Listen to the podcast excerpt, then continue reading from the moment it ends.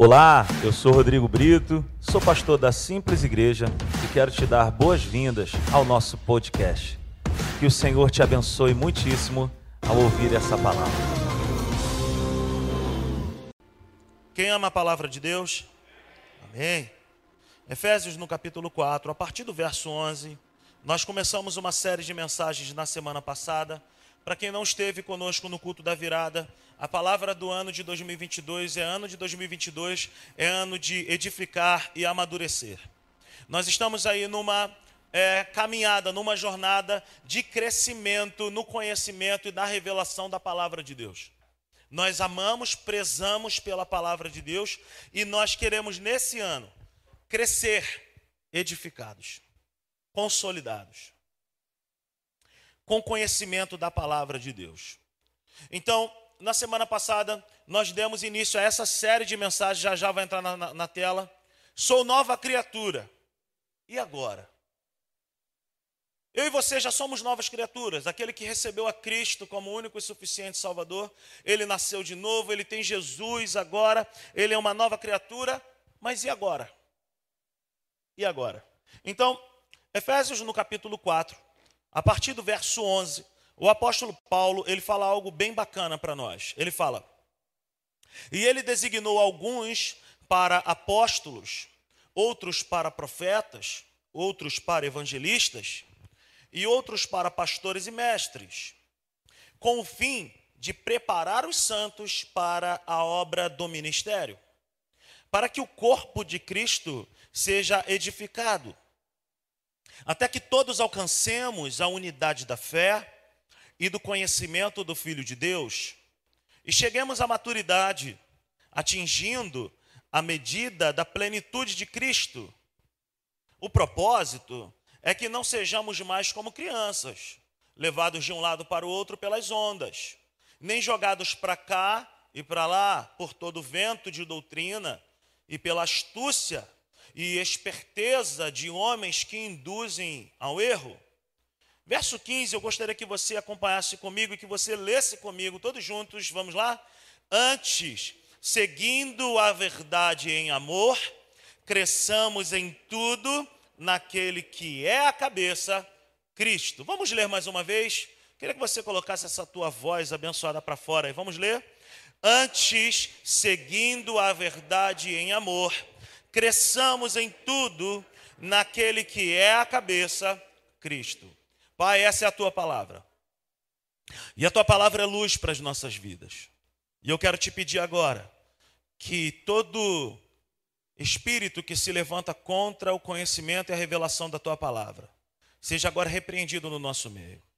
Que haja um ambiente aqui propício para o conhecimento, para a revelação da tua palavra em nós.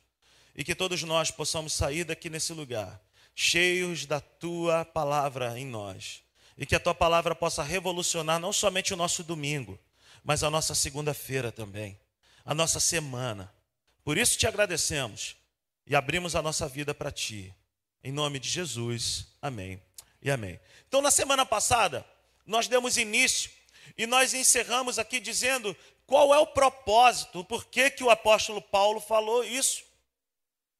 Por que, que Deus designou uns para apóstolos, outros para evangelistas, outros para profetas, outros para pastor, outros para mestre? E ele fala que o propósito é a edificação do corpo de Cristo. O propósito é o crescimento do povo. O, o propósito é que eu e você é, amadureçamos na fé, no conhecimento, na revelação e que nós, como igreja, possamos entender quem nós somos em Cristo e quem Cristo é em nós. Uma igreja que não tem essa revelação de quem Cristo é e de quem nós somos nele, é uma igreja que é muito fraca. Não tem a ver com grito o ser fraco, tem a ver com não conseguir permanecer de pé. Não pense que uma igreja que faz muito barulho é uma igreja poderosa.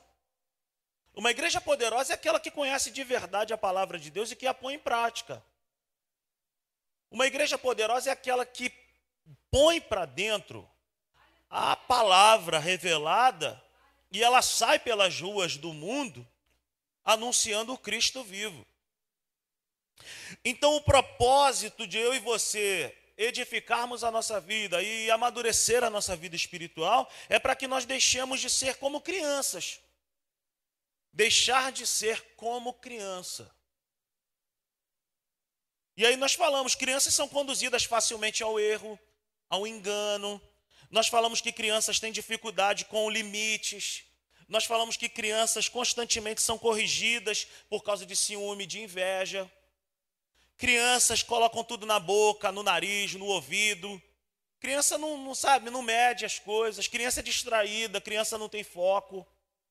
E uma igreja que tem essa, que tem essa vida, esse comportamento de menino, de menina, de criança na fé, é uma igreja que é assim, como as ondas do mar. Um dia está lá em cima, outro dia está lá embaixo. Um dia está muito bem, outro dia está muito mal. Um dia vai para a igreja no óleo, Outro dia, não estou com vontade. Um dia, estou tô, tô, tô na unção. No outro dia, já não são. Então, sou nova criatura. E agora? Esse é o tema dessa nossa série. Então, nós falamos muito da necessidade que a humanidade tem de nascer de novo. Essa é a maior necessidade que o ser humano tem: nascer de novo. E a necessidade que aqueles que já nasceram de novo têm em viver em crescer e colocar em prática a vida da nova criatura. Não basta levantar a mão e cantar, vou avançar, eu vou vencer. Não adianta. Conhecer canções não adianta. O que adianta é conhecer a Deus e saber quem você é em Cristo agora. É conhecer a palavra. Então, como novas criaturas, o que, que eu devo fazer agora, Carlinhos? Qual é o meu comportamento, qual é a minha postura, qual, o que, qual é o meu posicionamento de fé agora, o que, que eu preciso fazer. Eu sou nova criatura, mas eu não sei como fazer para ser uma nova criatura. Então, no texto que nós acabamos de ler, aí, de Efésios 4, do 11 ao 15, nós vemos a intenção de Deus.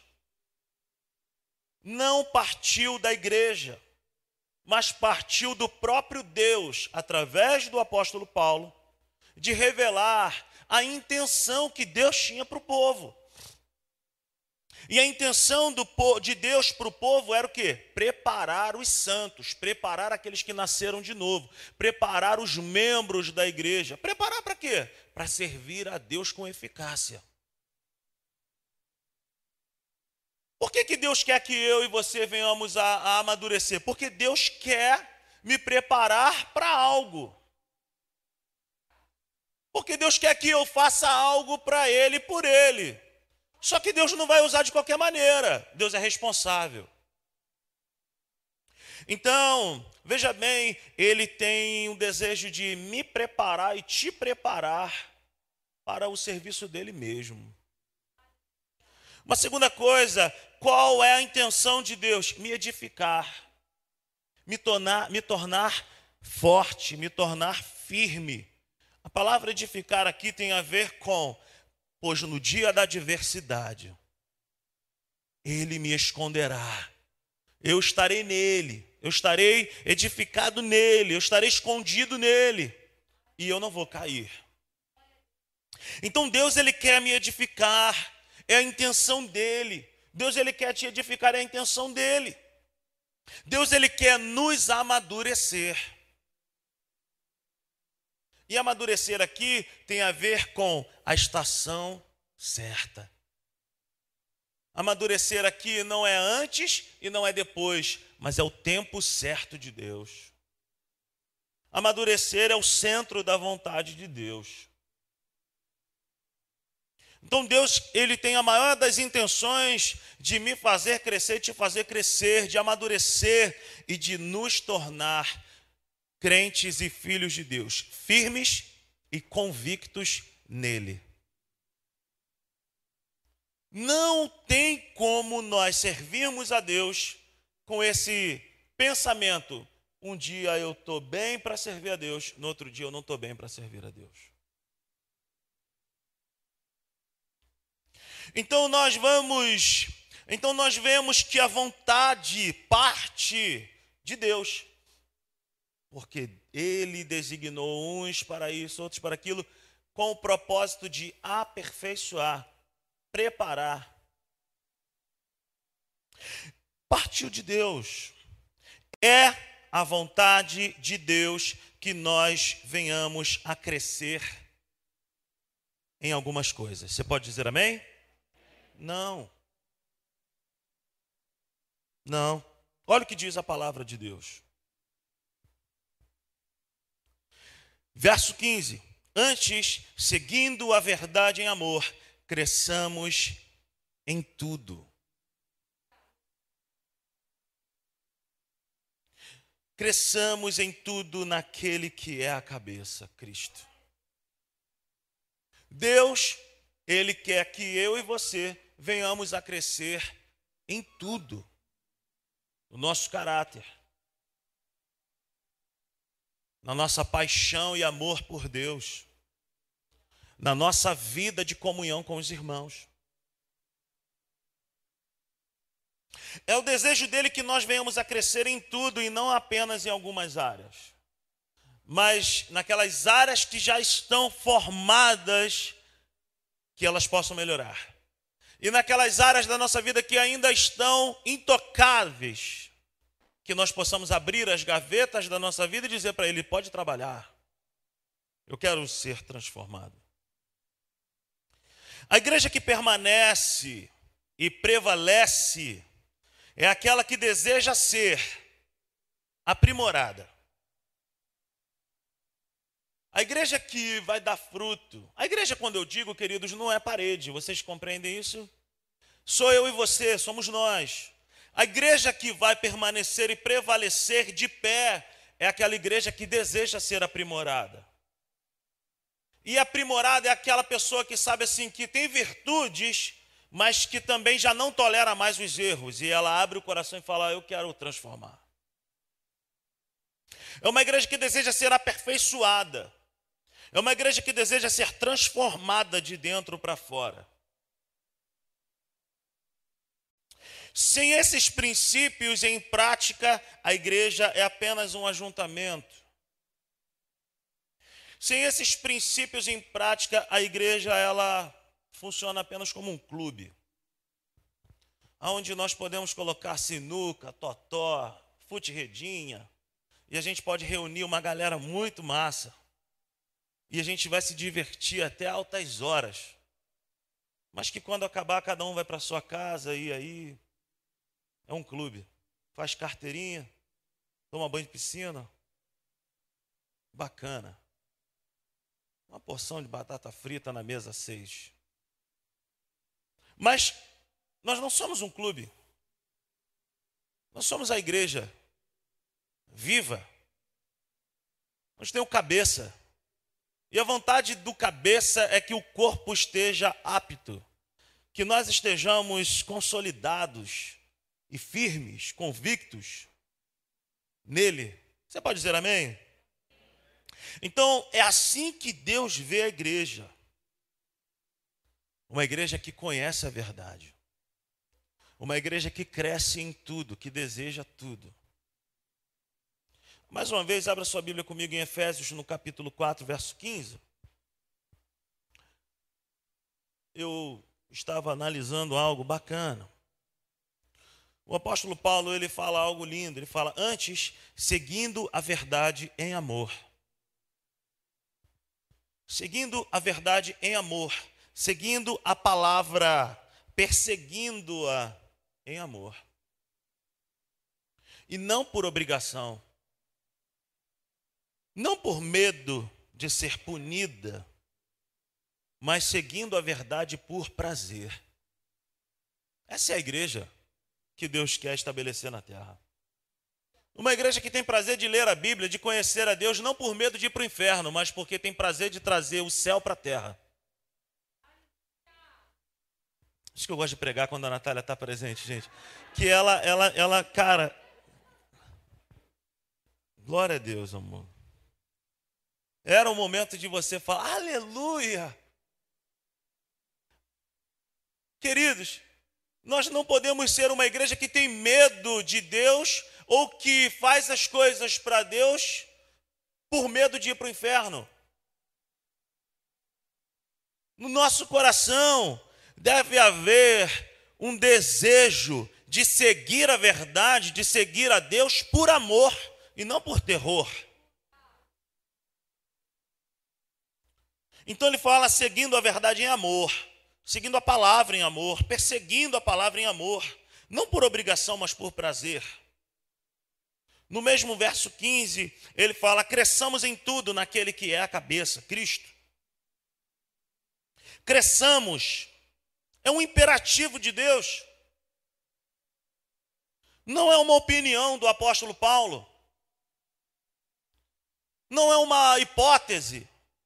É que Deus, quando olha para a sua igreja, ele não vê a igreja como um, um, povo reunido de meninos e meninas, de crianças na fé. Deus, quando planta a igreja na terra, ele planta com esse intuito, que o meu povo cresça no conhecimento. Prossigamos em conhecer a Deus. No coração de Deus, na cabeça de Deus, queridos, não existe a hipótese de não crescer. Pô, eu e você nascemos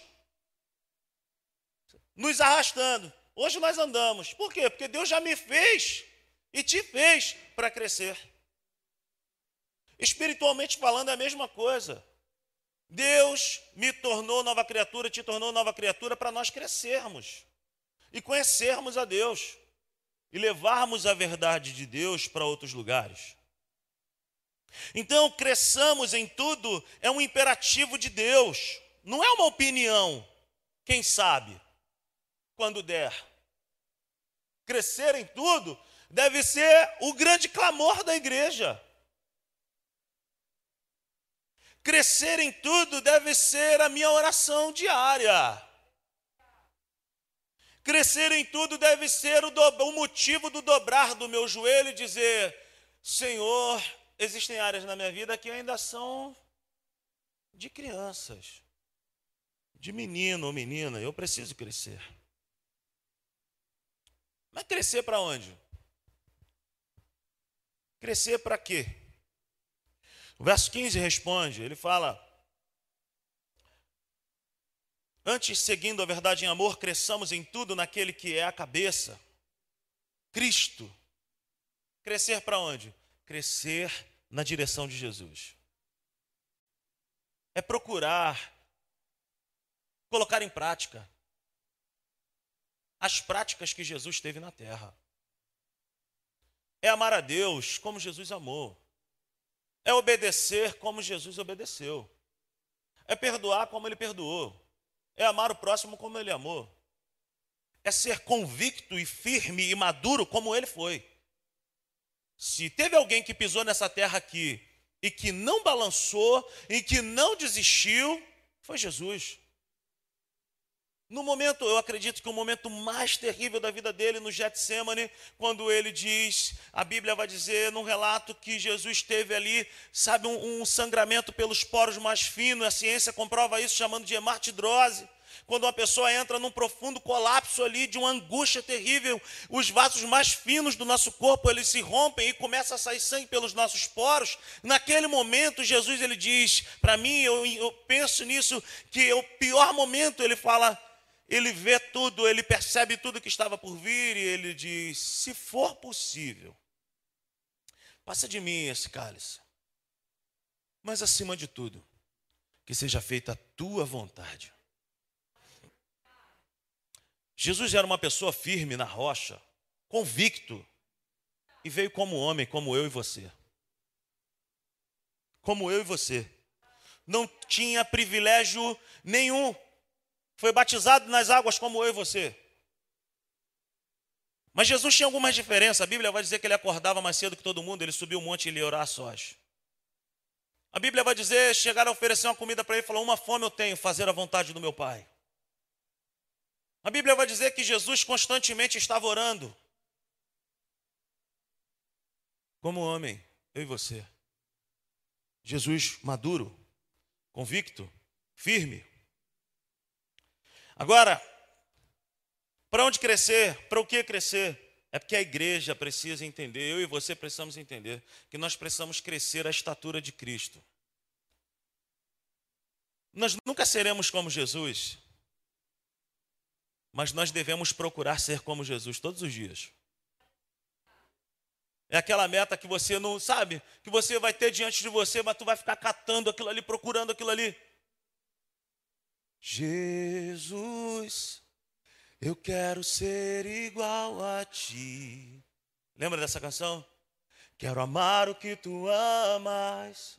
Eu quero estar onde tu estás. É isso. É ter um coração como o coração dele.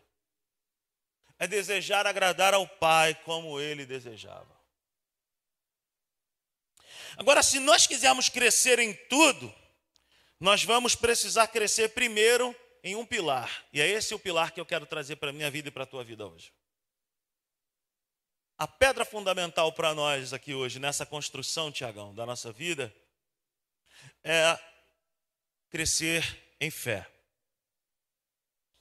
Talvez você esteja dizendo assim: nossa, de novo, vai falar de fé. Fé deve ser o assunto da nova criatura todos os dias. Nós achamos que conhecemos esse, que nós conhecemos o andar em fé. Nós achamos. Mas fé está para o cristão como, sabe, a chuteira de um jogador profissional. Não tem como jogar futebol profissional sem chuteira. A fé está para a minha vida e para a tua vida como um aparelho sabe, que o médico precisa ali para poder fazer uma cirurgia. Ele não tem como fazer aquilo ali sem aquele equipamento. A fé está para mim e para você como um engenheiro que vai começar uma obra, ele deve conhecer o solo onde ele está, onde ele está construindo.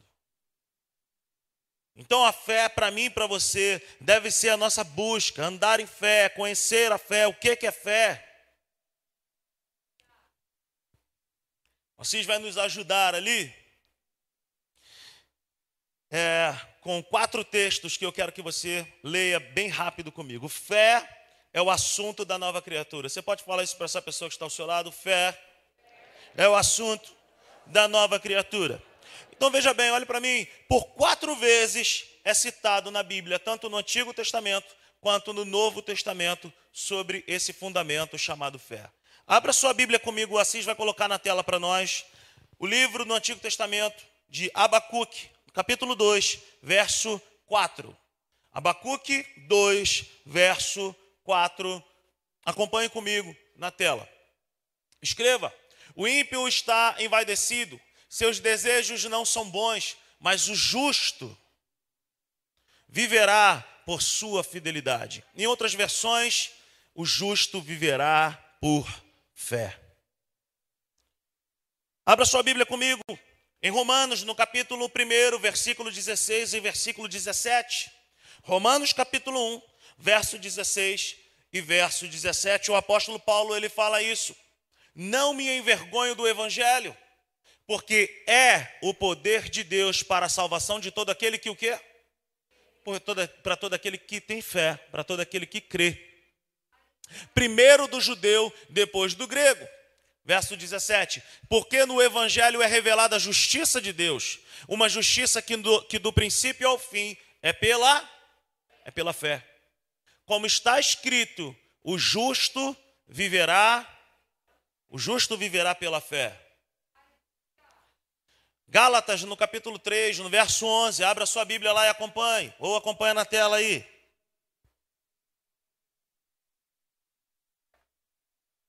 Gálatas 3, verso 11.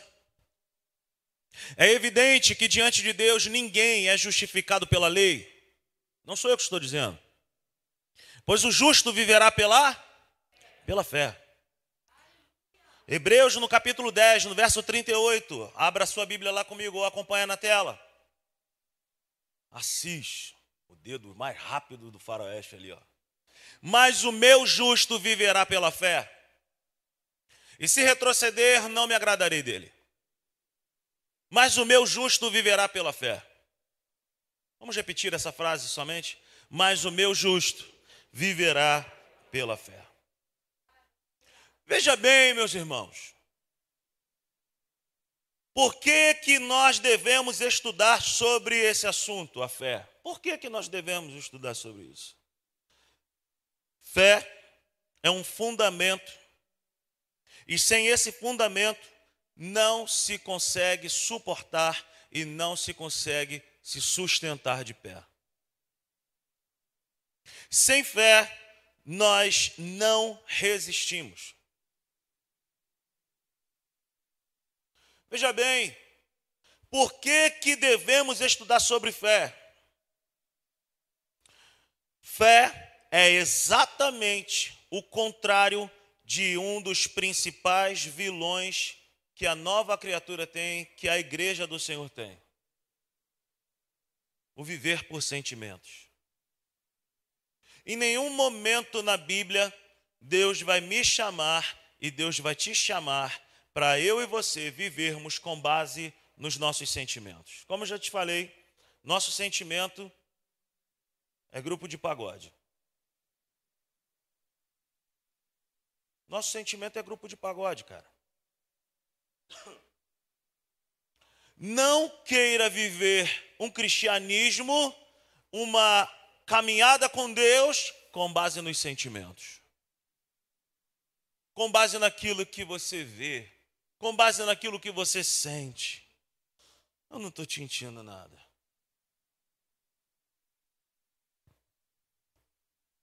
É terrível. É um dos piores inimigos que existem hoje para o povo de Deus. Tem outro parceiro dele que se chama religiosidade.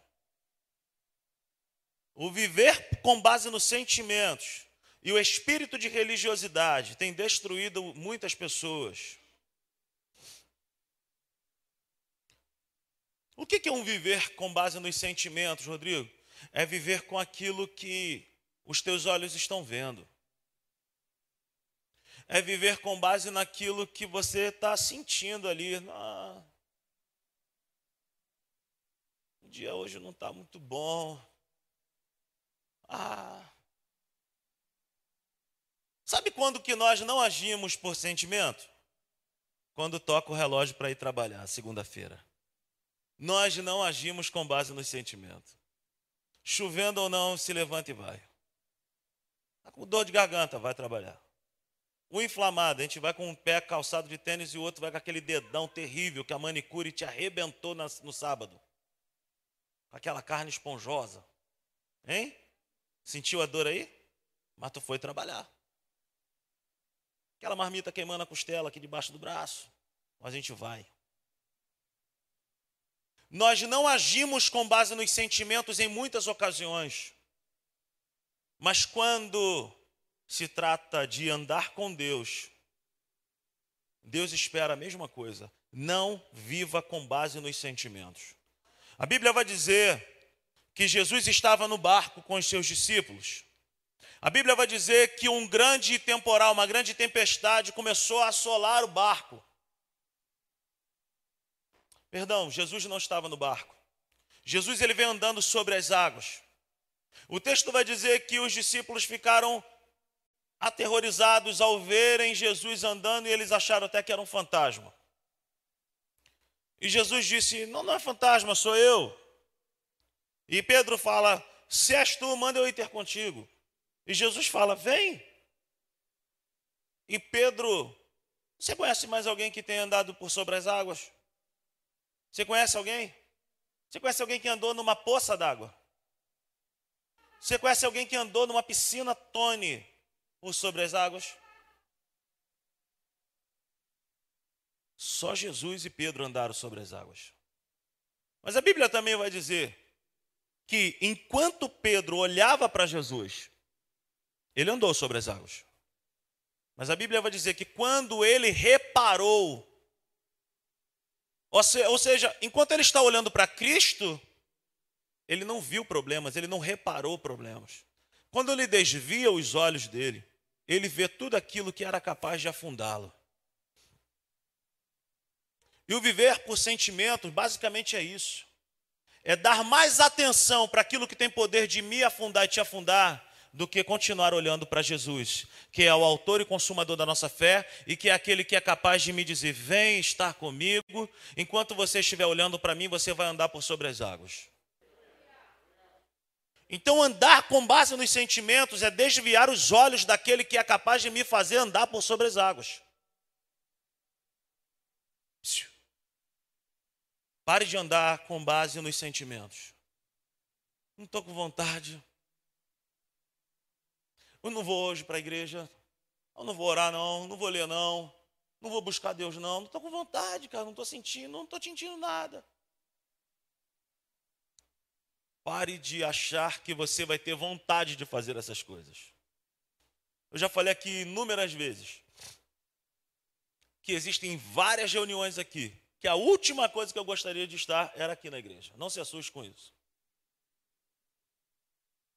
Às vezes eu entro no carro, às vezes eu desço primeiro, eu sento no meu carro lá no estacionamento do condomínio e eu falo, é, pai,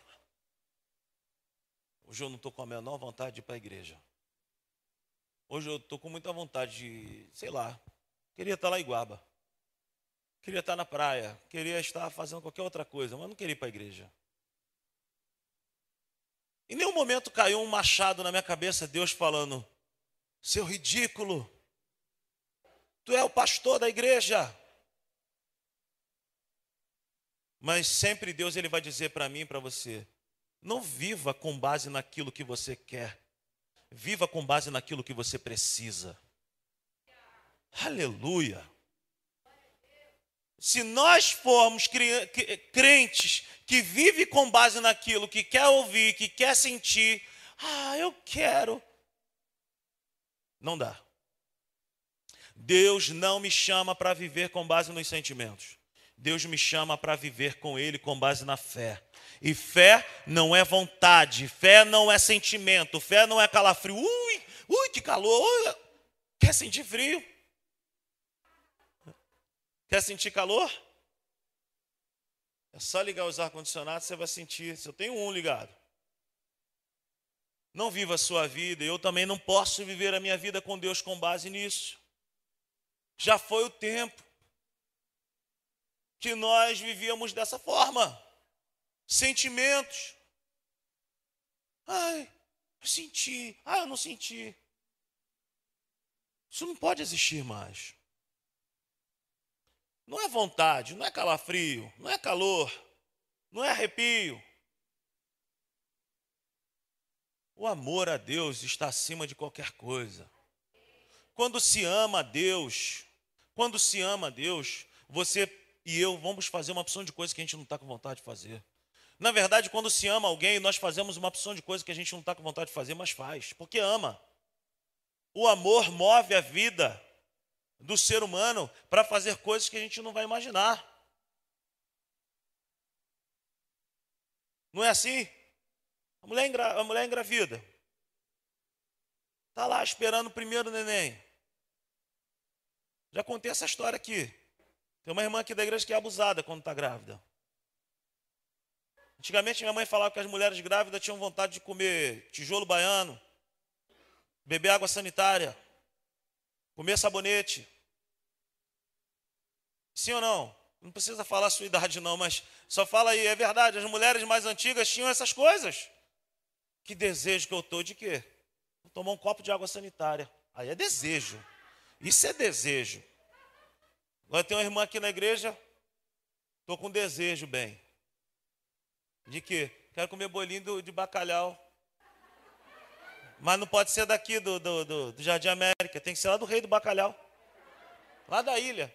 Nem daqui de Caxias pode ser, não, tem que ser de lá. Estou com desejo de que quero comer pizza. Da onde? Lá da Gávea, uma pizza de bacalhau lá da Gávea. Aí o irmão ama tanto, e o que, que ele vai fazer? Ele pega o carro e ele vai lá e compra. Porque quando se ama, não se vive com base em sentimentos, você faz por amor a alguém. Não é assim? Ei, estou falando besteira? É assim. Ah, meu irmão, com Deus é assim também. Nem sempre nós vamos fazer coisas para Deus como porque a gente está querendo muito mas é porque Deus nos ama muito e Ele me convida e Ele te convida para viver uma vida com Ele que não é com base nos sentimentos, mas é com base na fé, com base na obediência, é obedecendo a Ele, é dizendo sim para Ele sem entender nada. Lá na frente eu e você vamos entender. O nome disso é fé. Fé não é, não é, é sentimento. Amém?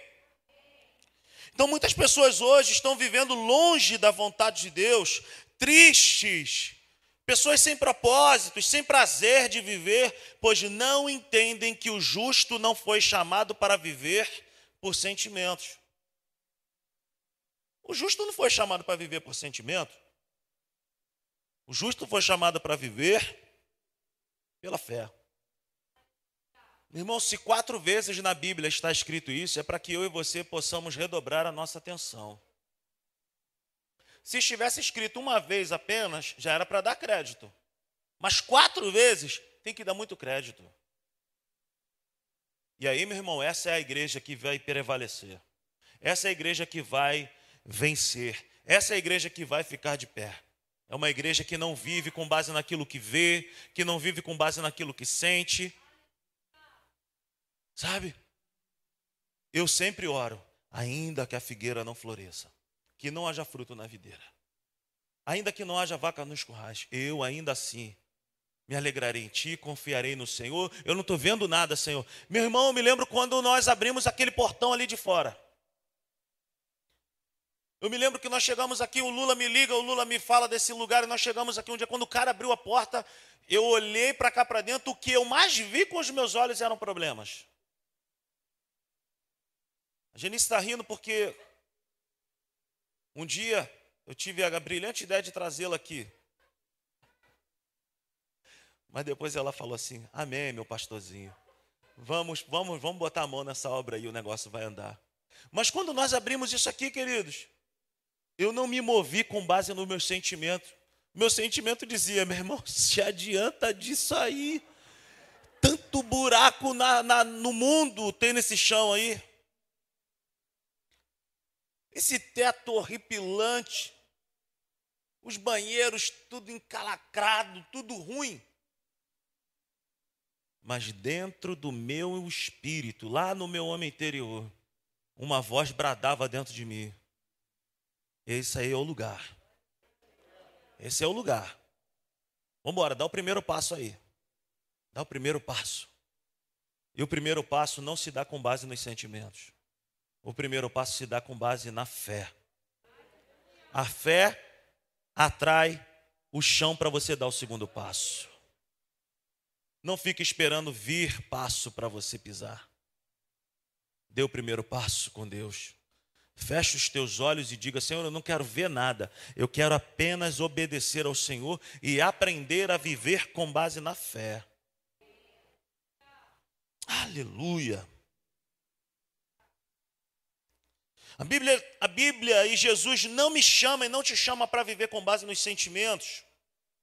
Sentimentos é um solo muito volúvel. Sentimentos é um chão muito perigoso.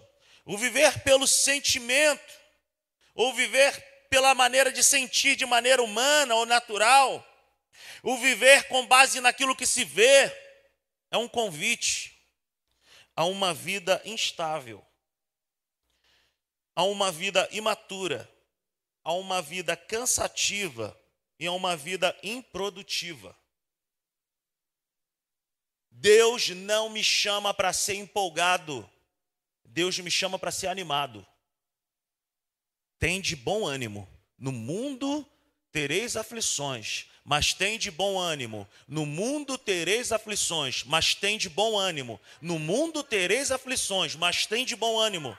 E a palavra, a palavra bom ânimo significa se pôr em bom ânimo. Não significa que você vai sentir bom ânimo. Bom ânimo é você se colocar de pé e falar assim: não estou vendo nada, não estou sentindo nada, mas eu me coloco em bom ânimo. E tudo que o inferno mais quer é tirar de mim de você o nosso bom ânimo. E nos fazer viver com base nos sentimentos. Jesus ele não podia ter escrito lá: "No mundo tereis aflições, mas vivam com base nos sentimentos. Um dia tudo volta ao normal." Mas não está escrito assim. Então Paloma ele diz para mim e para você: "No mundo tereis aflições, mas tem de bom ânimo." No mundo tereis aflições, mas fica de pé, se coloca de pé. Diante dessa adversidade, abre a tua boca sem duvidar no teu coração. Tudo aquilo que você abrir a tua boca crendo e confessando a verdade, esse monte ele vai se transportar de um lado para o outro. Se você não duvidar no teu coração, você vai profetizar, as coisas vão andar. Se você não duvidar no teu coração, as coisas vão caminhar. Aplauda o Senhor aí, meu irmão. Aleluia. Não é para sentir. Não é para sentir nada. Olha para essa pessoa que está ao teu lado e fala assim: Eu não estou te sentindo nada. Não é para sentir nada. É crer. É para andar com fé. Já dizia um ministro de louvor que tem lá na Bahia. Há muitos anos atrás ele fez um louvor lindo. Ele cantava: Anda com fé, eu vou. A fé não costuma falhar. Meu irmão, a fé não falha. A fé não falha. Eu, vocês sabem que eu gosto de fazer essas brincadeiras, né? Eu brinco com coisa que é real. Os caras fazem umas músicas lá que é verdade. Anda com fé, eu vou. A fé não costuma falhar. A fé não vai falhar. E tem um outro que fez uma outra canção que é o mais barato. Ele cantou assim: erga essa cabeça. Bota a fé mete o pé. Manda essa tristeza embora.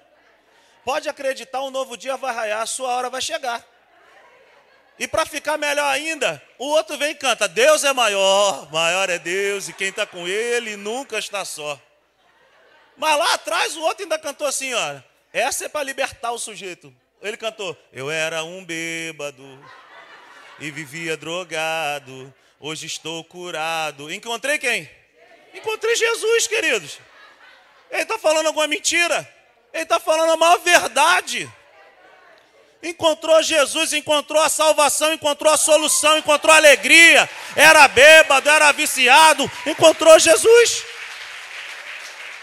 Ele nem sabia qual era dele. Mas ele cantou, meu irmão. Fica imaginando lá naqueles abadá lá, a galera lá, na casa do Senhor, não, não existe Satanás mesmo.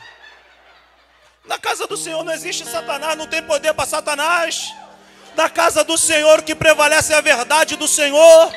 Na casa do Senhor que prevalece é o nome forte e poderoso de Jesus. Na casa do Senhor, meu irmão, nós aprendemos a andar pela fé na palavra de Deus. Aleluia. Pessoas que vivem com base nos sentimentos são pessoas instáveis. Um dia quer, outro dia não quer. É muito empolgada, começa muito bem, mas não termina. É, é uma vida cansativa, é uma vida improdutiva, é uma vida sem avanço, é uma vida sem propósito. E para nós encerrarmos, eu quero compartilhar com vocês alguns princípios. Por que devemos aprender sobre fé? Primeiro princípio, anote por favor. Primeiro princípio: fé é o estilo de vida de quem nasceu de novo. Fé é o estilo de vida de quem nasceu de novo. O Filho de Deus é chamado para crer e não para ver. O Filho de Deus, ele é chamado para crer, para poder experimentar. Primeiro crer, depois ver. Primeiro crer, depois ver. Você pode falar isso? Primeiro crer, depois ver. A fé é um pincel que dá visão ao que se espera. A fé é um pincel que dá claridade, que dá visão ao que se espera. A fé é o firme fundamento das coisas que não se vê, mas que se esperam. O fato de talvez esteja demorando um pouco, pode parecer que está demorando, é que Deus está preparando. Segundo princípio, nós somos aceitos, nós fomos feitos justificados com base na fé eu e você não nos tornamos filhos de Deus porque nós éramos bonzinhos. Eu e você não fomos amados de maneira incondicional porque somos bonitos, belos e que o nosso passado era muito maravilhoso. Pelo contrário, nós só fomos aceitos, justificados, amados e resgatados e redimidos do lamaçal do pecado porque nós não tínhamos valor nenhum. Agora, isso só é compreendido com base na fé. Então, se eu e você somos justificados, é com base na fé. Terceiro princípio: a salvação não foi encontrada no mercado ou na mercearia, a salvação foi alcançada pela fé. Quantos salvos nós temos aqui nessa noite? Levante suas mãos aí. Se eu e você hoje podemos dizer que nós somos salvos em Cristo Jesus, foi por causa da fé que tivemos nele um dia. Não que a fé tenha ficado lá naquele dia, mas a nossa fé permanece nele até os dias de hoje. E amanhã vai permanecer para sempre. A fé nele não pode ser algo que eu tive lá em 2001, mas é algo que eu tenho todos os dias da minha vida. Aleluia. Quarto princípio: fé é o que agrada ao coração de Deus. Se você e eu quisermos agradar o coração de Deus, quantos desejam agradar a Deus aqui? Amém? A Bíblia diz lá em Hebreus 11:6, sem fé é impossível agradar a Deus. Existe alguma coisa que é impossível para Deus aí? Mas a Bíblia diz que é impossível agradar a Deus sem fé. Tentar agradar a Deus com base em outras coisas, tirando a fé, não dá certo. É pela fé que nós andamos com Deus. É pela fé que nós conhecemos a Deus. É pela fé que a palavra de Deus é revelada dentro de nós. É pela fé que os céus se abrem para nós. Outro princípio, nós somos abençoados pela fé. Tudo que Deus me dá, Deus me dá pela graça, mas eu recebo pela fé. Eu não mereço, você não merece, mas Ele nos dá pela graça, favor e merecido, mas eu tomo posse pela fé. Vamos repetir isso: tudo que Deus me dá é com base na graça, eu tomo posse com base na fé. Sem fé é impossível agradar a Deus. Não é por mérito. Não é porque é bom. Não é porque você não falta culto. Isso tudo é maravilhoso. Ser assíduo na igreja, participar, mas nós podemos fazer muitas coisas sem ter fé em Deus. E por último, abra sua Bíblia comigo, o Assis vai colocar para nós na tela. 1 João, capítulo 5, verso 4. Olha o que que diz a palavra de Deus. O que é nascido de Deus? Quantos nascidos de Deus temos aqui nessa noite? O que é nascido de Deus vence o mundo. Não é uma hipótese. É uma afirmação. O que é nascido de Deus vence o mundo. E esta é a vitória que vence o mundo. A nossa a nossa fé. É pela fé que nós somos mais que vencedores. É pela fé que nós vencemos dores.